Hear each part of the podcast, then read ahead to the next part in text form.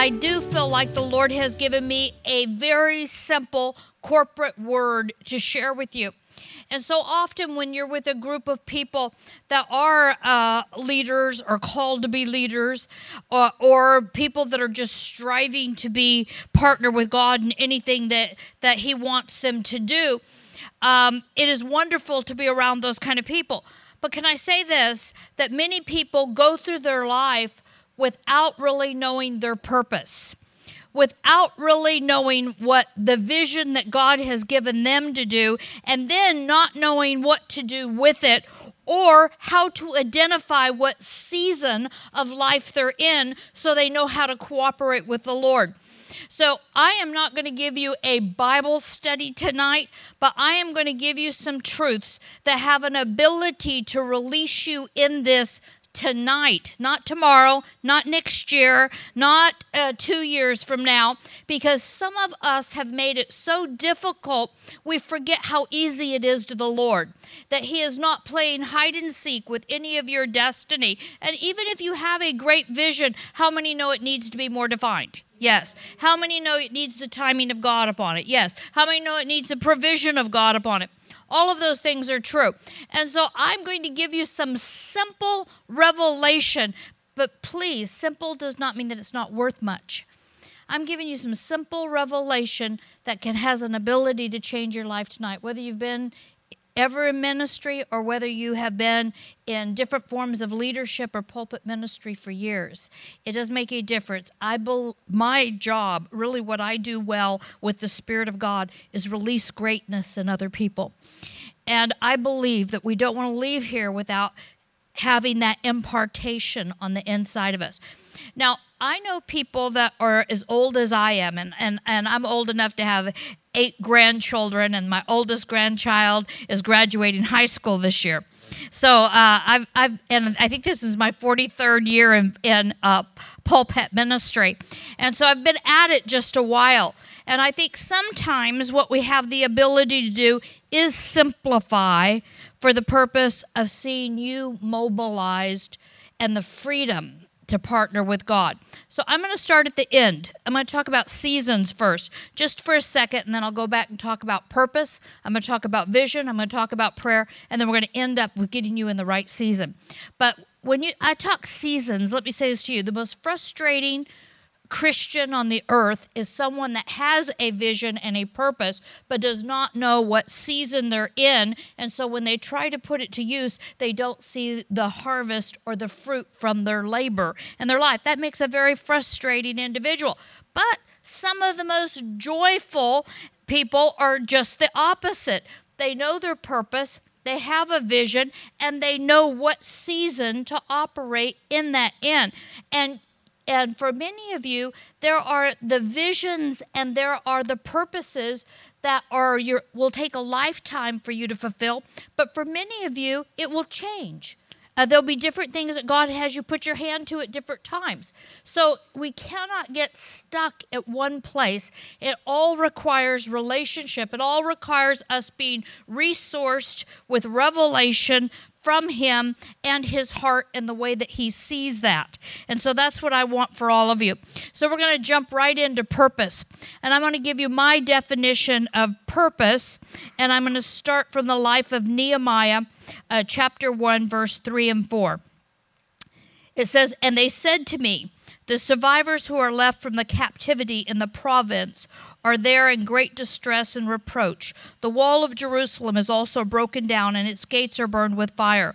So it was, when I heard these words, that I sat down and wept, and I mourned for many days. I was fasting and praying before the Lord of heaven. Can you see that Nehemiah, when he heard about the devastation that happened, when the walls were broken down, when he heard about the distress that the people were in, great passion came upon him. Great passion came upon him. What did he do? It says he wept, he mourned, and he fasted. And so, my definition of passion is this something that makes you feel something together with the Lord. See, I'm not making it complicated. Passion what makes you feel something? You need to start paying attention to what makes you weep, what makes you cry, what gets you upset, what bothers you, because these are those things that flag the passion of God on the inside of you. I remember um, uh, as a young woman, even before I was saved, I would, um, and many of you know my background, I was in a wheelchair uh, till I was 27, born with a bone disease. My, my bones, I had over 150 breaks, and God raised me up uh, out of a wheelchair. So I had lots of time to read. That, that was what I meant to say by that. And so uh, I would read, and I would read missionary stories and missionary books. Wasn't even saved. And yet these were my favorite types of books to read. Why did I enjoy reading those? I'll tell you what, I would read them and I would weep.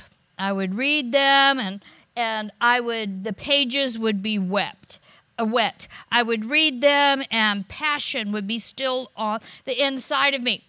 Because what I saw was I was amazed at how ordinary people could do great things and impact the world. I was amazed at what would motivate people to want to lay down their lives for other people. I was very impassioned by by people that were willing to give their lives for something bigger than themselves.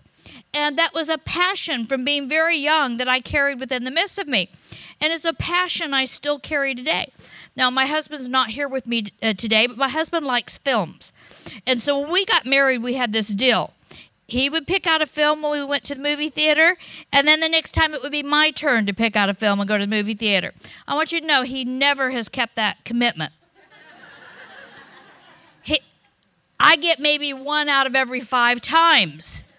So after I've gone to all of his movies and we've seen every type of uh, uh, Ant Man, Spider Man, uh, body count movies you know, after that, when it finally get a turn, you say, "What movie do you want to go see?" And I'm choosing a story based on somebody's true life where they've done something amazing. And you can watch him roll his eyes. He doesn't even try to be secretive about it. You know, he's already picked four or five movies, you know, since I've seen one, and he just rolls his eyes when he when he hears what my pick is. But then when we get in it, when we leave, you can tell I'd have cried all the way through the movie. Why? Because I have a passion in that area. But you could tell when he leaves the movie, he goes, "Well, what did you think of the movie?"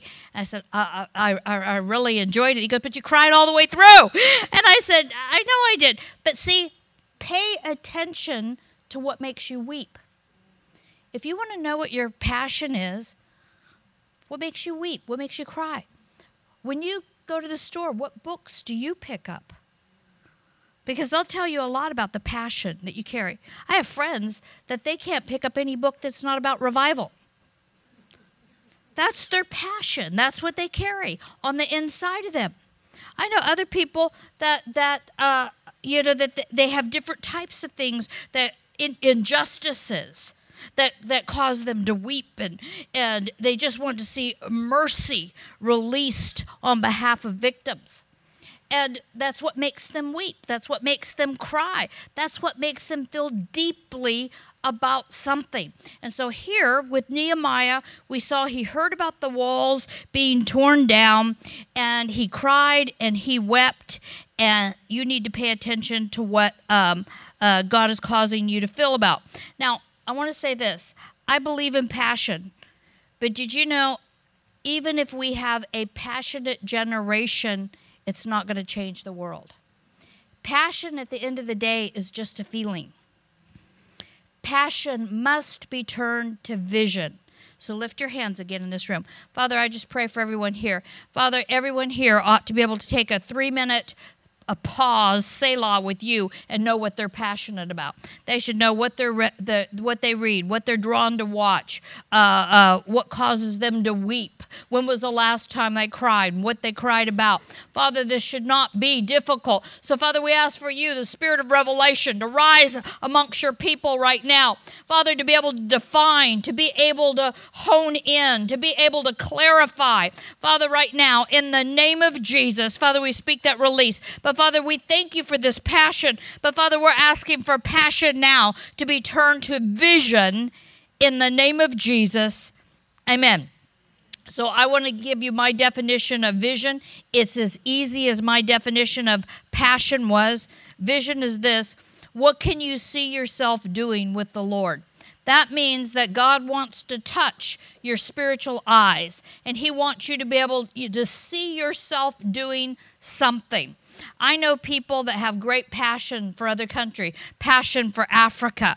But I want you to know their passion for Africa will never transform Africa. It is only when they are willing to get on that plane and go spend uh, 12 months there, build an orphanage, work in a school, that that passion is turned to vision. But they will never do that unless they can see themselves doing that with the Lord. You realize that you have a lot of beliefs on the inside of you, but you don't expect any of them and you don't step into them until you have seen yourself doing those things. How many here uh, believe that you're called to lay hands on the sick? Everyone in the room, absolutely wonderful. A. I got an A on that one. How many people pray over every sick person they ever see? Few.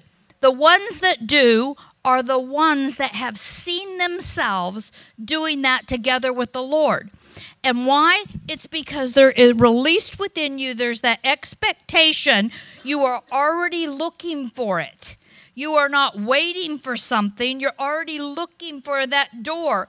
Because you have already seen yourself doing it with the Lord, when He opens the door, you just step and you walk right through because you are already there in the spiritual realm.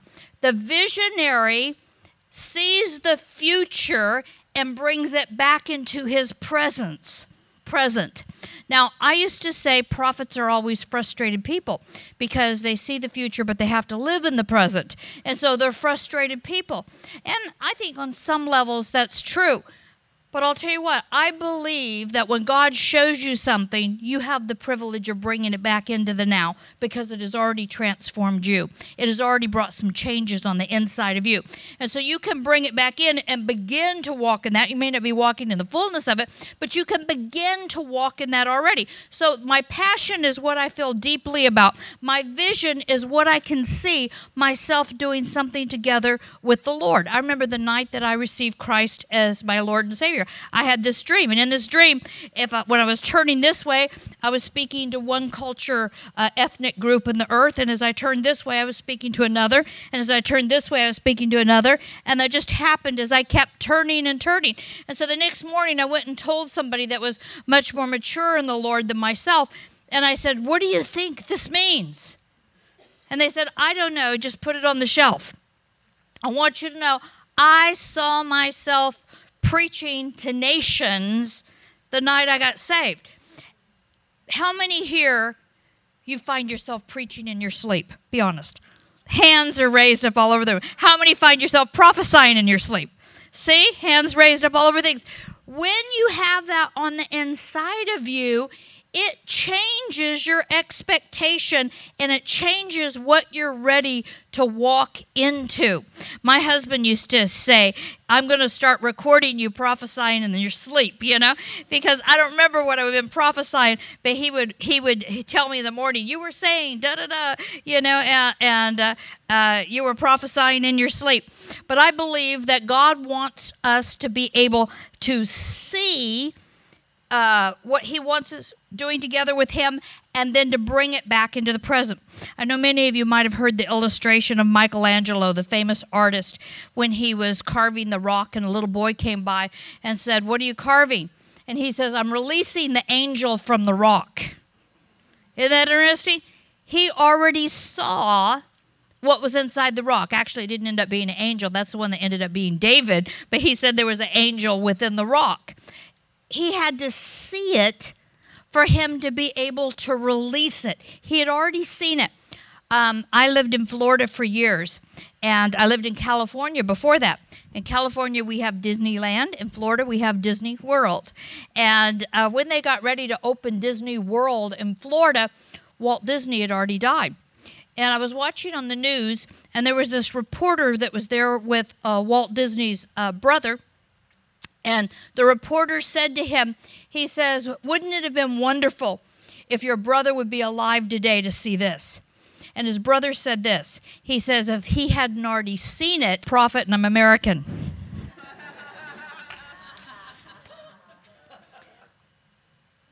but because there is such a void for the prophetic, you know, they're willing to take it in whatever vessel it comes in, you know?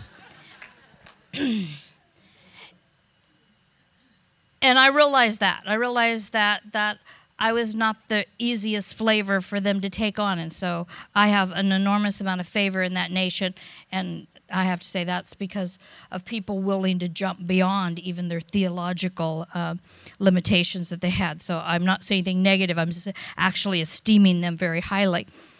But can I say this? It is not easy. So I had to start taking pastors by name, churches by name not, oh God, you know, let people be able to see our kingdom heart. God, would you give me a way to show Pastor John that we got his back?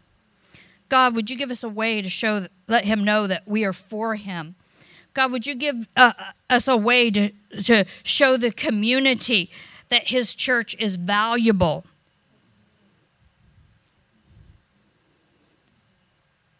The open the door prayers. When I started praying like that, things begin to turn. Some of us don't quit praying the the heaven prayers, but you won't recognize your open the door prayers if you don't pray them too. You need to start praying those because prayer is the pathway between passion and vision. You're not going to get there without prayer coming in between. What is it you're asking God to do? God, if you can cause that man to be kind to me and open that door, I know if I can get through that door, I can build that wall. Isn't that amazing? When you can see yourself doing something, it's going to cause your prayer to be more honed in, more specialized, and it's not always going to have to be the big rend the heaven prayers.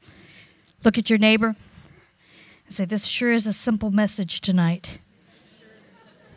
It is. Amen.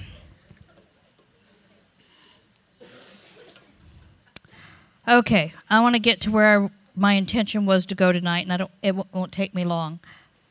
I believe the things that you ask God for, the open the door prayers, I believe these things excite God because they have measurable success on them you can tell in a moment whether they're answered or not. Sometimes your rend the heaven prayers might take you a long time to see those things answered. But when you start praying those open the door prayers, you have measurable success that you can see when those things are opened and you can say, oh, Look what God did, exactly what I prayed. Amen. I'm going to prophesy over many of you in a moment, and we're going to speak into some of those areas. Um, seasons. This is where I want to, uh, to go. You have got to know what season you're in, or it's not effective. Many of you have the passion, you have the vision, you've prayed the prayers, but you don't have the right season. I work with a lot of amazing young leaders. Elizabeth heard me say this. I think I've got the best young leaders to work with in the world. I am amazed that young people even want to hang out with me. I mean, it's tremendous. I can't tell you, eh, well, I probably can there is, I don't think there's a night of the week that I don't have at least one young leader sleeping on the floor at my house because they missed their last train home. You know, because I've learned this to raise young leaders, there has to be some hangout time. I don't have a lot of time. I travel 20 days a month. But I want you to know what time I have, they know that it belongs to them after my husband. You know, they know it belongs to them. And even sometimes he thinks they get priority. You know, but th- but they have to know that. They have to know that. But because they're so amazing and they're so passionate and they're so anointed, I mean, they prophesy as, as well as I do. They preach better than I ever will. I mean, they're phenomenal.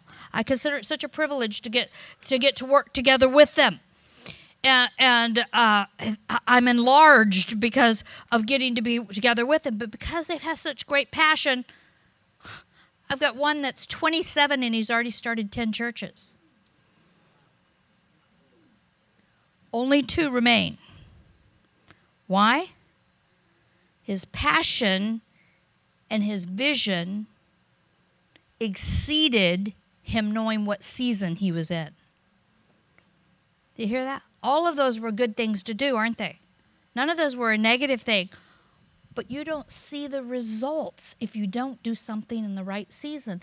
And one of the reasons we have prophets is they come along and say, Oh, this is what God's called you to do, and this is the season for it, and this is the how to bring it to pass. Because to have a prophetic word, and you've probably all had prophetic words spoken in your life at one time or another, but to have a prophetic word fulfilled, we're talking about right time, right place. You have those things are have to be a part of that. And then sometimes we just miss it and God cycles it back around again because he's so merciful and he loves us so much. And so we, we need to know that, but we have to know the season. Look at this uh, Elijah. Elijah has just seen God answer by fire on Mount Carmel. Jezebel has just threatened his life. He is running to the cave, okay? He's running to the cave. He is in despair. He's one in the dark seasons of his life. And he said, uh, God, uh, just kill me. Go ahead and let me die. It's a dark season of his life. Nobody's left but me. We know that wasn't true, but that's how he saw it, right? That's how he saw it. So he's back and he sees the great fire outside the cave. He had just seen God answer by fire. Isn't that right? So is God talking to me in the f- great fire like he did a few days ago? No. Voice of God wasn't there. He saw the great wind. I've seen God do this before, but the voice of God wasn't there. He saw the earthquake, the voice of God was not there. What I want you to see is this when you're in a different season of your life, God does not have to speak to you in the same way He did in last season. So often, it changes you about how He speaks to you. And He spoke to Elijah in the whisper. What is a whisper denote to you? Intimacy, closeness. Can't whisper without being close. The intimacy, the, the privacy, all of that. He spoke to him in the whisper. He wanted to look at him speaking in him in the outrageous ways he had in the last season, just a, just a few days before. But the season had changed. And so he heard God in the whisper. You may be in a season where you need to hear the voice of God in the whisper right now because your season has changed. And often, when it's a regrouping time, when you're going from one season to the next season, that's a very intimate thing between you and the Lord. There are times that God wouldn't even let me prophesy certain things over people because He loves you so much. He wants to release that whisper on the inside of your own ear that you might be able to hear that. Now, catch this. Elijah thought he was at the end of his ministry. See, that was the season he thought he was at. When he was at the beginning of his legacy. I'm going to say it again. He thought he was at the end of his ministry and he was at the beginning of his legacy. And God said, Go find Elisha. You're never going to finish ministry, but what motivates you to minister changes. I want you to know I don't do anything without seeing where it affects legacy.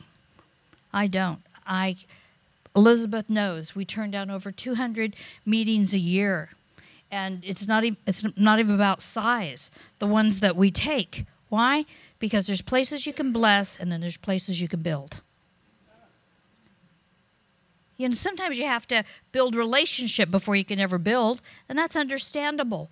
But you got to know by the Spirit of God because he thought he was at the end of his ministry and he was at the beginning of his legacy. That means the level of impartation, the level of impact, the level of building, the level of it lasting for the next generation, the NIST, standing the test of time, it's all just been shifted. Did you know it can start in you that way? It doesn't have to end up in you that way. It can actually start within you in that way. So lift your hands. Father, right now, in the name of Jesus, I speak over all of these. And Father, I pray that there be a shift within each of these between only ministry to ministry and legacy. Motivated by legacy, motivated by you changing the earth, by you transforming the world through us. In the name of Jesus, amen. Amen. uh, David's life, I'm going to prophesy to you as I share these things. In David's life, you see some different seasons that I think will help you tonight. One of the seasons was a secret place, another season was Saul's court, another season was the cave. He had his cave season too. Another season was the covenant, and another season was the throne. Now, the reason I'm sharing you with that, all of our seasons look a little bit different, but I believe these all have some same traits for all of us. What's the secret place season? This is the season of the whisper. This is the season of the intimacy. This is the season of the worship. This is the season of gazing on Him and being transformed into His image.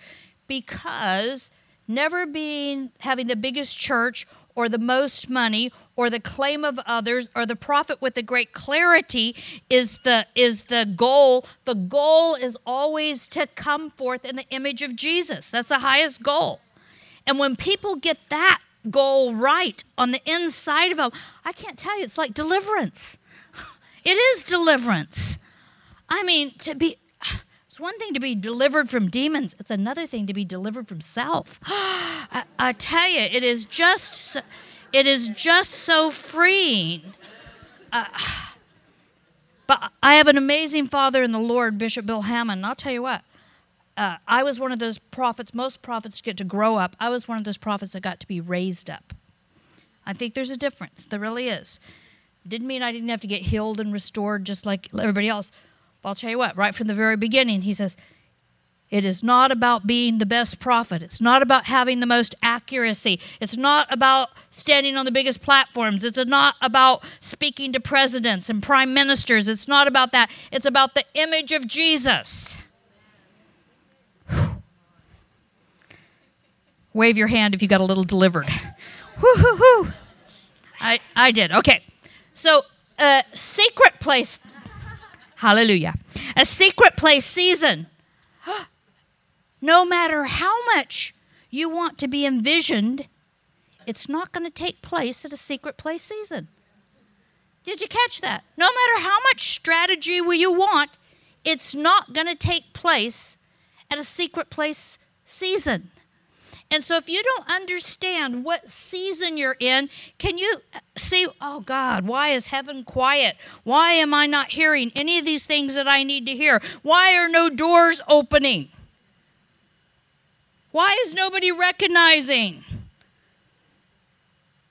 You're in a secret place season. Don't frustrate with it, enjoy it. And the faster you enjoy it, I know you, you would want it to go on forever if you're really enjoying it, the shorter it gets. See, seasons aren't just something that automatically have a beginning and an end. The season takes as long as it takes you. Someone say, Oh, help me, God. oh, help me, God. Yeah. Hushandara babaha. So when it's that secret place season, you have to deal with your diary. You have to work with your focus. If your day is so full, you don't have time for a secret place season, it's going to take a long time to get through that season.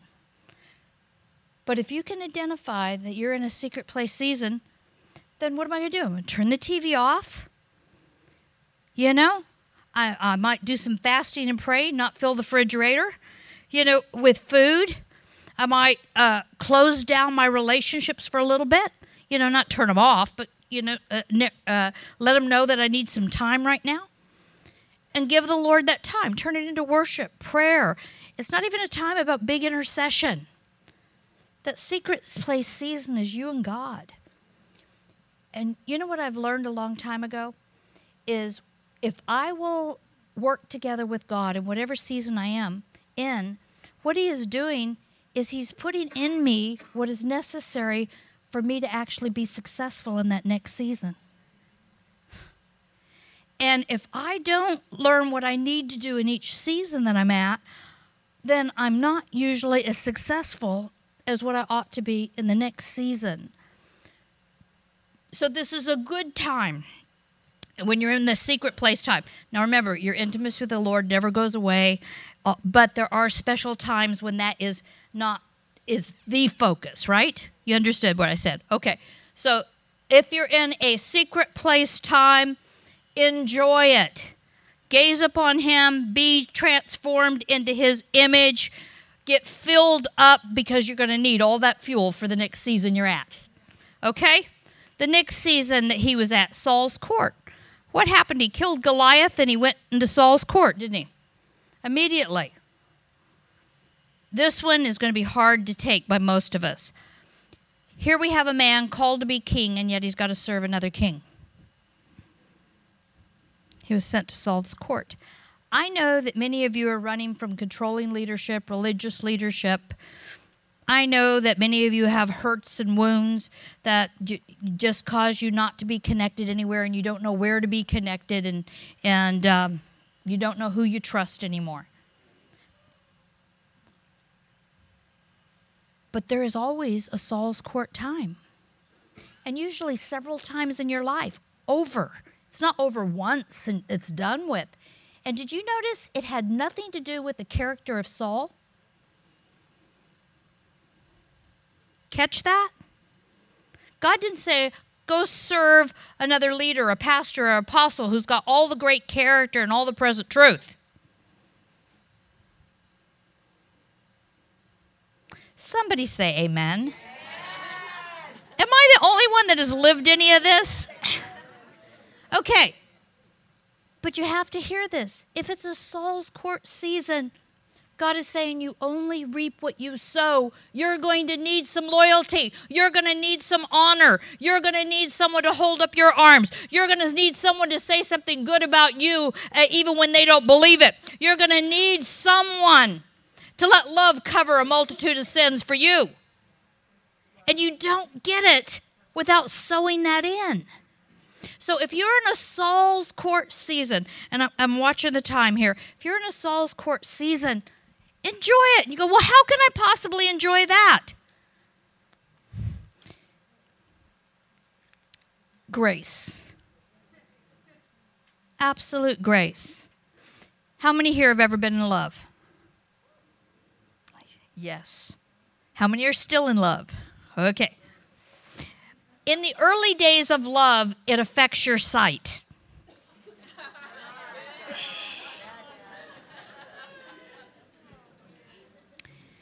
You know, it's hard to see that person's flaws in the early days of love. It is.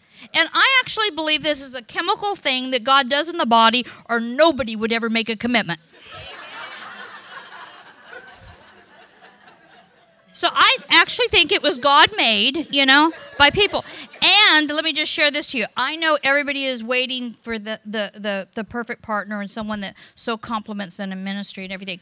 But my Father in the Lord always taught me this, and he has proved to be true. God marries you to the person that has the greatest ability to conform you into the image of God.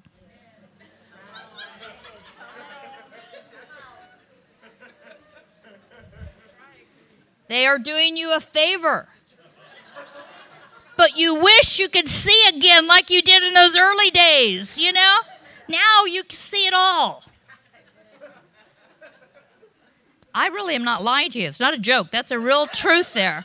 There's a that's a real truth. Okay. How do you serve people that have all of these flaws? You love them with God's love, and it affects your sight. Can I tell you that? You start seeing them after the eyes of the Spirit. Now, whether they ever rise up and operate in that potential that the Spirit of God put within them or not is not your issue. But you will have the grace to do it as long as He can give you that sight and that heart to be able to do it.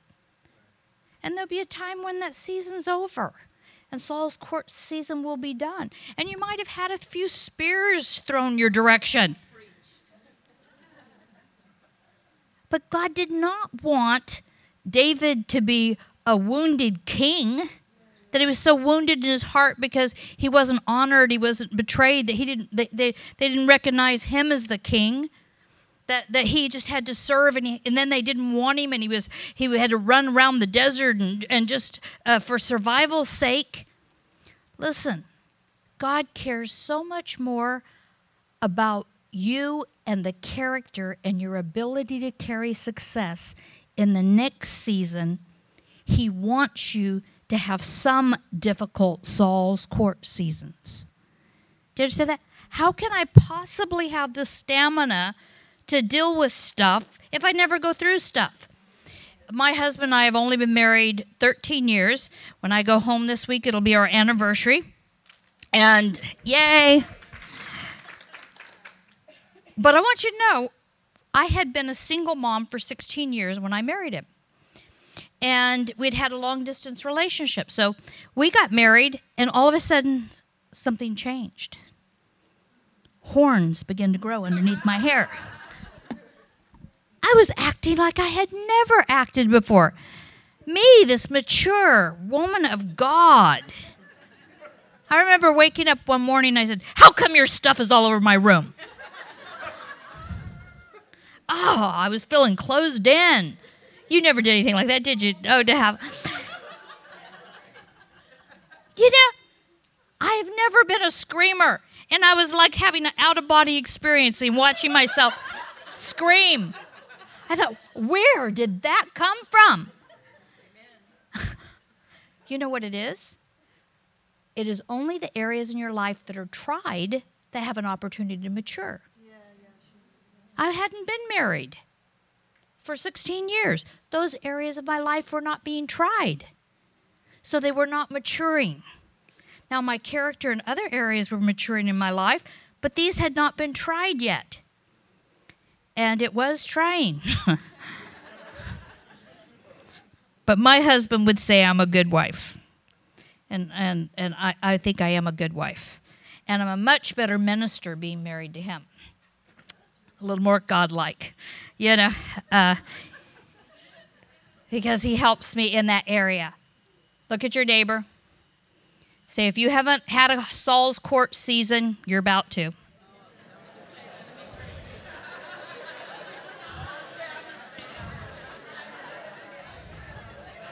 Amen. Okay. The cave. Okay let's let's let's try to wrap this up in a couple minutes so we can start prophesying. The cave season. What did David's cave season look like? You know, again, just like Elijah, it was a dark time for his soul in the cave season. It was a time that he felt isolated. It was a time he felt alone. So, what could possibly be the purpose of his cave season? This is where the Triple D company came to David. Who are they? The depressed, the distressed, the in debt? Any other D's? The disappointed? The whoever they were. Okay. This is when the triple D come, came to David. Is it possible that in your cave season you find out who your friends really are?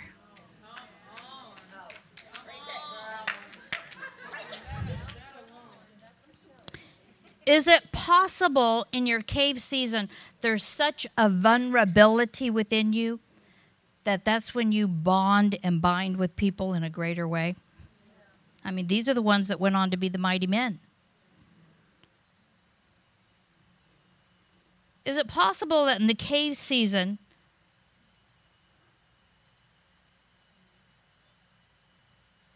that even though it feels like survival, you have to choose life.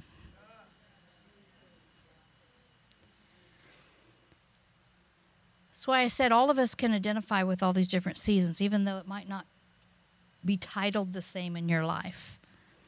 So we all have a cave season. My goal is this I want my cave season to be as short as possible. So, whatever it is, I'm here for God. If this is a cave season, come on. You know, as if this is a death and resurrection, let's you know just just die and get it over with. You know, if this is a time to find out who my friends really are, God give me eyes to see past my own hurt, my own isolation, and really be able to see others that are around about me. God, if you're connecting people to me, God, let me see them rather than just concentrate on me. Because there's no such thing as ministry without life relationships wouldn't even be hardly worth it. It's those that God connects you to and those that you fight together, you, you, you, you pray together, you have victory together, you have failures together. And you still believe the best. So, cave seasons, turn your neighbor, say, keep them short. Keep them short. I want to talk about the covenant season for just a moment. What is a covenant season? Often a covenant season where is when you realize that the water level has just been raised. The plumb line has, has just become visible. The water line of the spirit has gone from from ankles to knees to waist to waters to swim in. All of a sudden, it's not about a New Year's resolution, but you recognize God's asking more of me than He was yesterday. Isn't that true? You thought you were holy yesterday until the Lord spoke to you about some things today that you needed to deal with. I mean, it's true. It continually is that way the rest of our lives. There's that area where He is just shining His light, and and He's bringing us to those places where we look more like Him. And it's wonderful that He's doing so. But a covenant season is where He goes, "Whew, I've given my Son's life for you, His blood for you. Uh, I made you a new creature in Christ Jesus." Go, thank you, thank you, thank you, thank you. And then there's that pause. It is for every one of us. He's waiting for our response.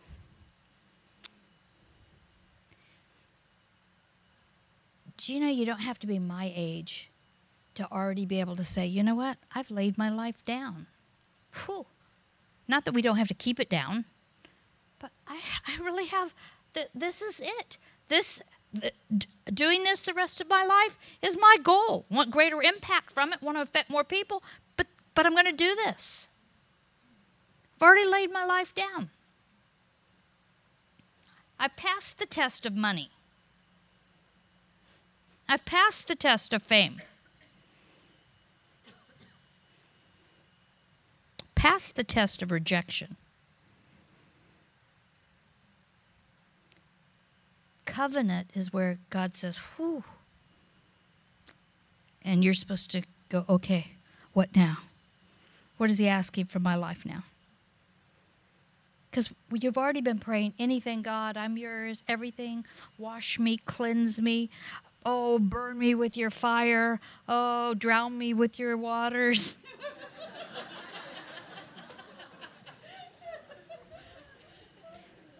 Covenant time is when the conditions begin to be specialized or they begin to be articulated when you know you're being called up to another level. What was okay yesterday all of a sudden isn't okay today. And did you know it's not the same for every one of us? If you want to go by fair, it leaves at covenant season. You know, I never think it's fair when God is asking me to do something He's not asking my husband to do. You know, it's like when you go on a diet, you want to go on it together. Isn't that right? Let's do this together. You know, oh, let's start exercising. We want to do this together, you know? Covenant isn't one of those seasons, it's you and God. It's you and God. Now, the, whoever's around you may get the benefit of it. But see, what we want to say is, oh, God just really spoke to me, and we're supposed to do this now. No. It's about you and God, covenant. So when you have those seasons, I just suggest this whatever He puts His finger on, this is what I say God, I want to hate what you hate, and I want to love what you love. And God, if there's some things in me you don't like, I want to hate them.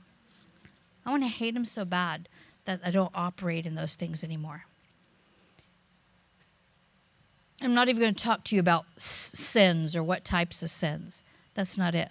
But can I tell you a secret? I have learned a long time ago. It tells us to seek after the things of the Spirit, and we will not fulfill the lusts of the flesh.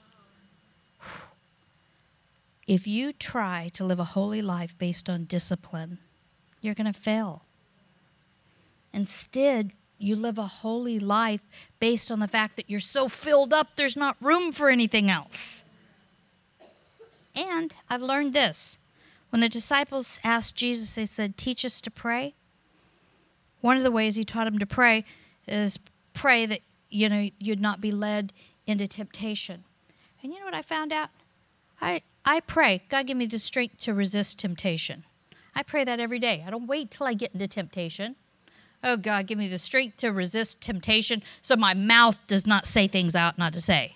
God, give me the strength to resist temptation so that I don't I, I don't act like this or I don't do that. Yours might be something else. But I'll tell you what, be proactive, be filled up, and at a time of covenant, it gets a whole lot easier. It gets a whole lot easier how to do it. So lift your hands again. Father, right now I pray for all of these. And Father, whether they're in a secret place time, whether they're in a Saul's court time, in a cave time, or Father, even in a covenant time, Father, we ask right now that there would be such a grace upon them, so full of you that it drives out everything. God, it drives out sin, it drives out sickness, it drives out death, it drives out the enemy in the name of Jesus. And Father, we ask that they could live in that wonderful overflow of your presence. Covenant season. Amen.